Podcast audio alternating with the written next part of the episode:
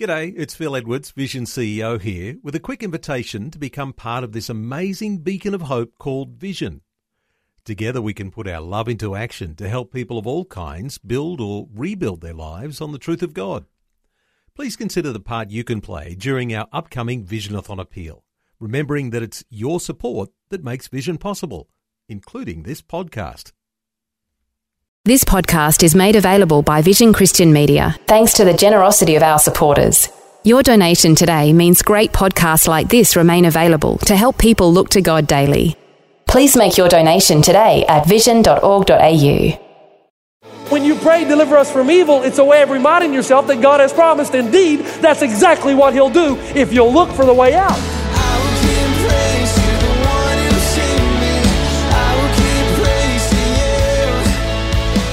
Hello and welcome. This is Today with Jeff Vines. Today we'll continue with Deliver Us from Evil as prayed in the Lord's Prayer. Satan will tempt us using our own weaknesses, but we are equipped to defeat his temptations. When it comes to temptation, we are well equipped to defeat it. The reason Jesus says, when you pray, pray, lead us not into temptation, but deliver us from evil. Why does he say we need to pray that?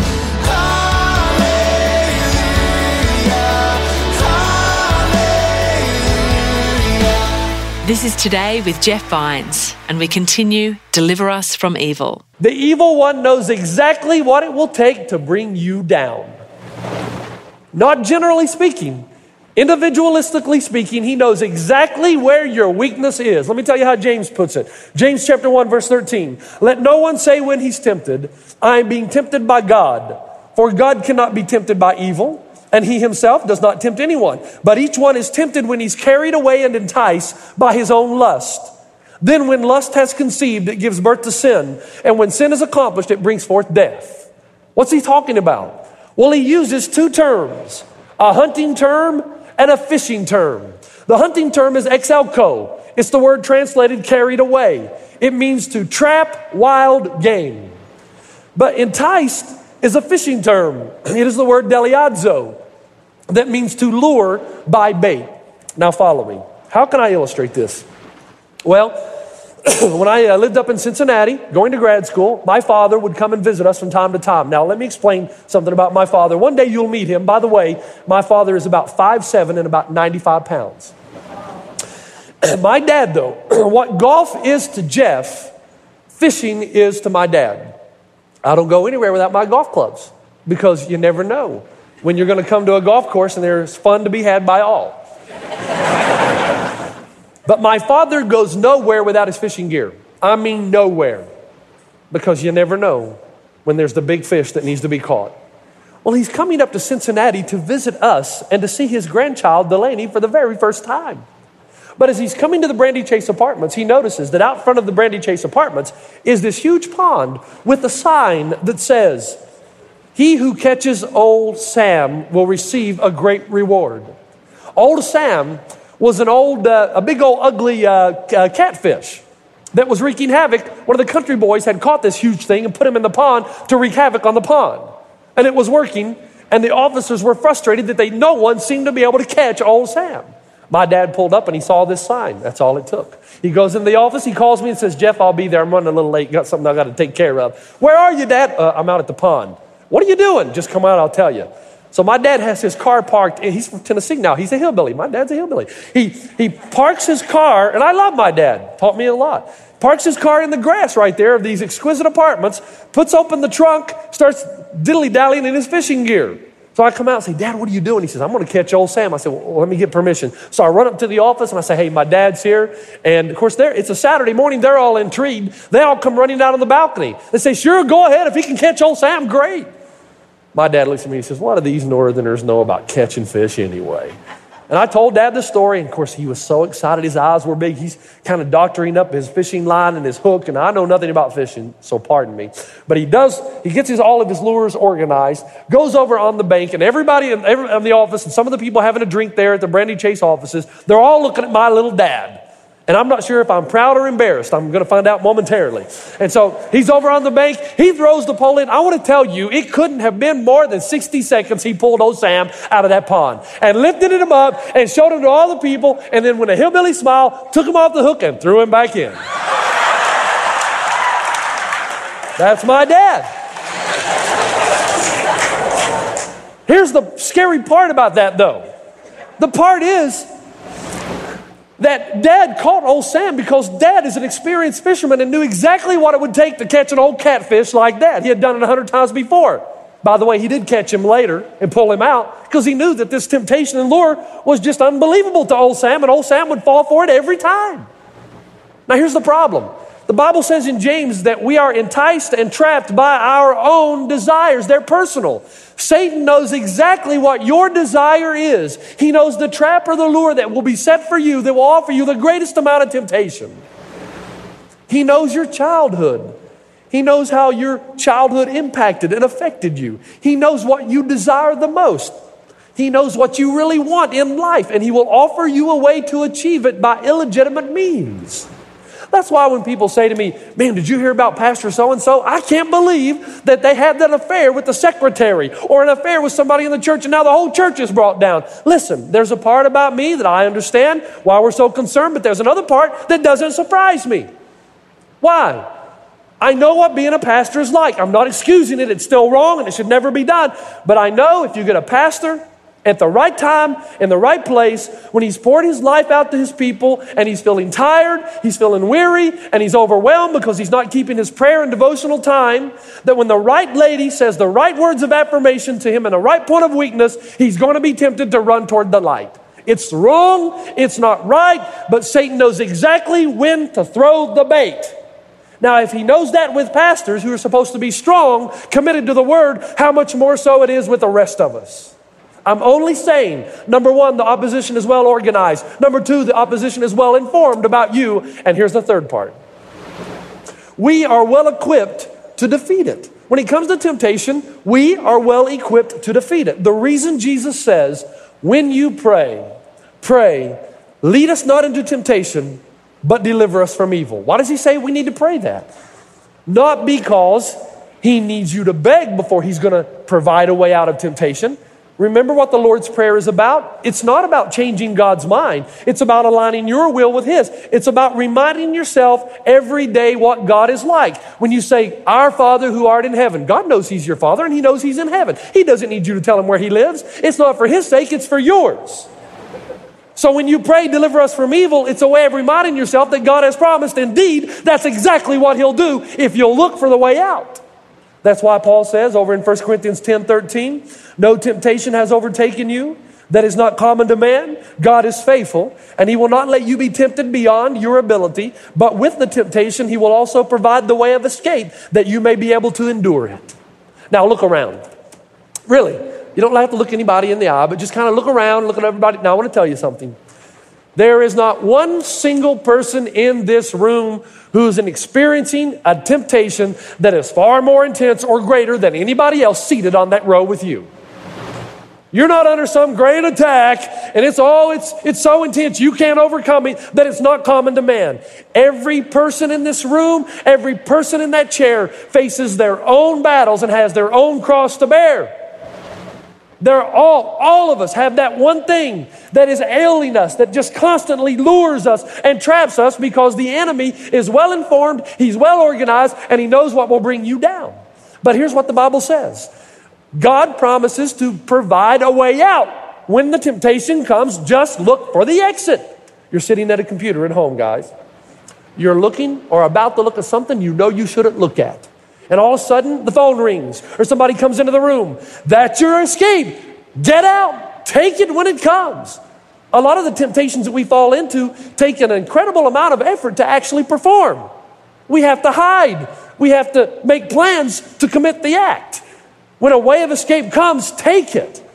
Or, you know, you're, you're sitting at home fathers, mothers, and you're watching something on television you know you shouldn't be watching, but it's in the privacy of your own home, and your four or five year old daughter walks in and you push the power button quickly, you don't want her to see it, that's a way out. Take it, escape, run, exit. Are you at a point in your life When you're frustrated and you're lonely, nothing's helping. So you're going to try what everybody else has tried. Even though there's so much dead carnage in the tray, you're going to try alcohol or substance abuse or sex, whatever, food. You're going to try something and ultimately it ends up destroying you. But you're going to try it because you're looking for something else in life. This is Today with Jeff Vines. We're hearing what it means for our God to deliver us from evil. He will always provide a way out of temptation. Let's continue with Pastor Jeff. The point I'm making is the Spirit of God will provide a way out. He will always provide a way of deliverance. All right, now I want you to look at me. I want you to pay very close attention. We've already said when it comes to temptation, the evil one is well informed, he knows what will bring you down, he's well structured, he's got a systematic plan, a strategic plan into operation. And now I'm saying that God will provide a way out, but I want you to hear me on this. Do you know that the same Greek word translated temptation in your Bible is the same word translated test. You know why? The Jewish people, his audience, would have understood the relation between the two. That's why it says in James, God does not tempt anyone. Well, why didn't they put test? Because God does test you. Now, follow me. For some of you, you've been facing the same temptation all of your life, and you wonder why God doesn't remove it. Let me tell you why because God wants to give you more responsibility in your life associated with the kingdom of God. But before he can do that, he needs to be able to trust you that when this temptation comes later on in life, that you will be able to say no and will do the kingdom of God proud. You can't move up the spiritual growth ladder until you conquer this thing.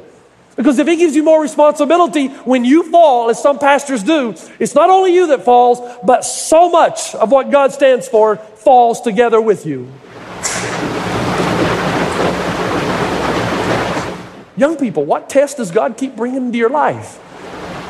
See, the reason these words are closely related is a temptation is a test that is responded to inappropriately. If you respond to the test appropriately, you climb the spiritual growth ladder. You position yourself to be used for great purposes by God. If you respond poorly, it turns in and evolves into a temptation that has the potential to bring you down. God tempts no one, He tests you. The devil provides an illegitimate way to meet a legitimate desire. Now, stay with me here. You know, this comes from G.K. Chesterton. Ravi Zacharias has used it. I've tried it on my own children. I think it's a great illustration. But I'm in uh, the room with my children. And I've got Delaney, who at this time I believe is seven, Sion is five, and then their friend Helen is three. And so I, I, I take this uh, trial, I, I test this out, this philosophy.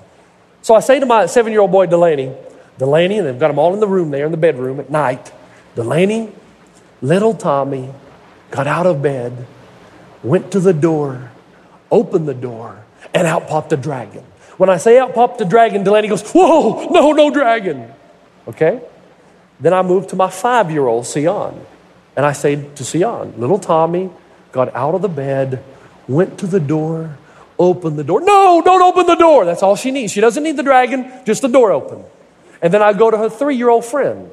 And I say to her three year old friend, little Tommy got out of bed and walked to the door. No, anything but the door. No. All she needs is the door. The older, listen, the older you get, the more it takes to fill your heart with wonder. And only God is big enough to do that for you. But here's what happens as you get older, these desires come. And instead of running to God your Father to fulfill that desire, because He places all those desires in you, they're from Him, so that you will run to Him and He can meet them in a legitimate way. But you start trying other things other avenues to meet God given desires. That's why the Bible says there's a difference between desire and lust. A desire is something that God gives you, and He intends on meeting it in His way in His timing, in His kingdom as it comes to your life. But a lust is when you take a desire given to you by God, and the opposition offers you an illegitimate way to fulfill a legitimate need or desire. And that's exactly what the devil will do. So you get impatient. You want intimacy, you want relationship, but you don't want to wait till marriage. So the evil one gives you a way, pornography on the internet, illicit relationships to fulfill a sexual desire. God intends on meeting that in a way that you could never hope for, dream, or imagine. But you insist on doing this and you end up as carnage and destroy any potential you have for a lasting, fulfilling, ultimate relationship that God ordains in marriage. Folks, some of you are involved right now in something. I don't need to stand up here and tell you that it's wrong. You know it is. And you know you're falling for it, but you keep chasing the blue light and you keep getting closer and toying with it. And it's only by the grace of God you're still alive. You think about it just for a moment. You say, Well, Jeff, you know, I understand that, but I, I'm under grace. God forgives me no matter how many times I fail. That's true. His mercies are new every day, but you need to understand something. Remember Oscar Wilde? Remember the story about Dorian Gray? He writes this story about a beautiful, handsome man who just mesmerizes uh, the artist. And the artist says, I would really like to paint your portrait. So he does. And after he's painted it, Dorian Gray takes one look at it and he says, Wow, I really am handsome and I'm, a, I'm beautiful. And he makes an agreement with the artist. Under his breath, he says, Wouldn't it be great that I could go out and live however I wanted to live, involved in all kinds of illicit activity, and instead of my face being marred and scarred, the face of the painting is marred and scarred? They strike an agreement, it's a done deal. They cover the painting, shove it away in the attic. Dorian Gray goes away and lives however he wants to live his face never being scarred or marred. He comes back 20 years later in the attic. He's digging around. He uncovers the painting. As he sees the painting, it's shocking. It is unrecognizable. It doesn't even look like him. There are wrinkles and scars and blood. He sees it and he's taken back. The artist follows him into the attic. He sees what's happened to the painting. He looks to Dorian Gray and he says, I've heard somewhere that though your sins may be as scarlet, they may be white as snow. This infuriates Dorian Gray, and he takes a knife and he kills the artist. Then he takes the knife and he stabs it into the painting, wanting to get rid of any kind of evidence of what's happened in his soul. But as he stabs the painting, the painting returns to pristine condition, and Dorian Gray lies on the ground dead. And the application is made that although we may not see what your illicit activity is doing on the outside, you are marring and scarring your soul. Some of you are involved in stuff right now that we'll never know, but I can tell you this you think it's not impacting you, and yes, you might be getting forgiveness from Jesus every day from it. But it's still scarring you, it's marring you, it's changing you. And if you were to see your soul, it would be deplorable. You're ruining your family relationships, your children, your wife. Some of you are addicted to pornography. It is tearing at you, it is ripping at you, and you don't realize that it is scarring your soul. And you're going to get to the point, if you don't stop, that one day you'll no longer be able to determine between darkness and light, between right and wrong. Sure, Jesus forgives you. He's full of grace and mercy, but it doesn't mean He takes away the effects of the sin that you've committed in your life. It's what's wrong with our country. We keep saying that what we do in private does not affect who we are in public when the opposite is true. What we do in private is who we become in public. It's who we become as a father, who we become as a husband, who we become as a leader. And I'm begging you, I'm begging you to consider the illustration Leo Tolstoy. Do you remember the great Russian novelist? He wrote War and Peace. I mean, hundreds and hundreds of pages. Now, follow me. Every time he writes a book, it would incredibly frustrate his publishers because he would handwrite it, and his, his writing was worse than a doctor's. And he would write it up and down and all over and then expect the publishers to decipher the code. They would. They would type hundreds and hundreds of pages out, send it back to Tolstoy, and say, Make your changes. He was such a perfectionist. He would make all these changes on every page and write up and down the margins through the middle. His wife would have to decipher the code, send it into the publishers, reprint it, send it back. This went on time and time and time again until finally the publishers realized this will go on for eternity. And finally, they sent him a letter they said, Dear Mr. Tolstoy, in the name of God, stop. Yes, you can get forgiveness for what you've done, for falling into temptation and chasing the blue light. But remember, that doesn't mean the angels in heaven aren't saying, In the name of God, please stop. You're marring your soul and you're forfeiting any privilege or opportunity to be used by God to impact the world for His kingdom, that His kingdom may come upon the earth and become a reality in your life. In the name of God, please just stop. Stop. Father, we are grateful for the power of your word. We are grateful for the message that you delivered to us in a simple prayer like the Lord's Prayer. that we learn that temptation is strong and powerful. I pray that every eye would be open in this room right now, that there is grace and mercy and forgiveness, but that our souls are being scarred and marred and destroyed, and we are forfeiting our right and privilege to be used by you to pass test after test, to be used by you to accomplish your purposes in this world. I pray for everyone here, their eyes would be open, they would understand, Father, that you love us and that you do not give your laws arbitrarily, but they are indeed motivated out of love. That when we live the life according to the way you've instructed us to live, we will find a fulfilled heart. When we seek out to meet our desires in legitimate ways that you've provided in the human experience, that we will indeed live the life of abundant joy. But when we march out and try to meet these needs in illegitimate ways that the evil one will offer, Father, we know that we are bound for destruction and will end up in a tray of carnage and death.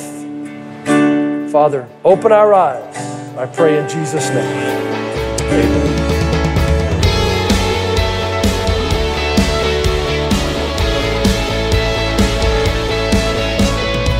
Thank you for joining us on Today with Jeff Vines. That's the end of Deliver Us from Evil, and it also concludes our look at the Lord's Prayer.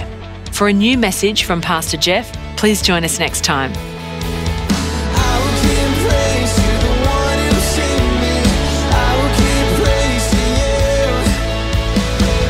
Today with Jeff Vines. Just another way Vision is connecting faith to your life.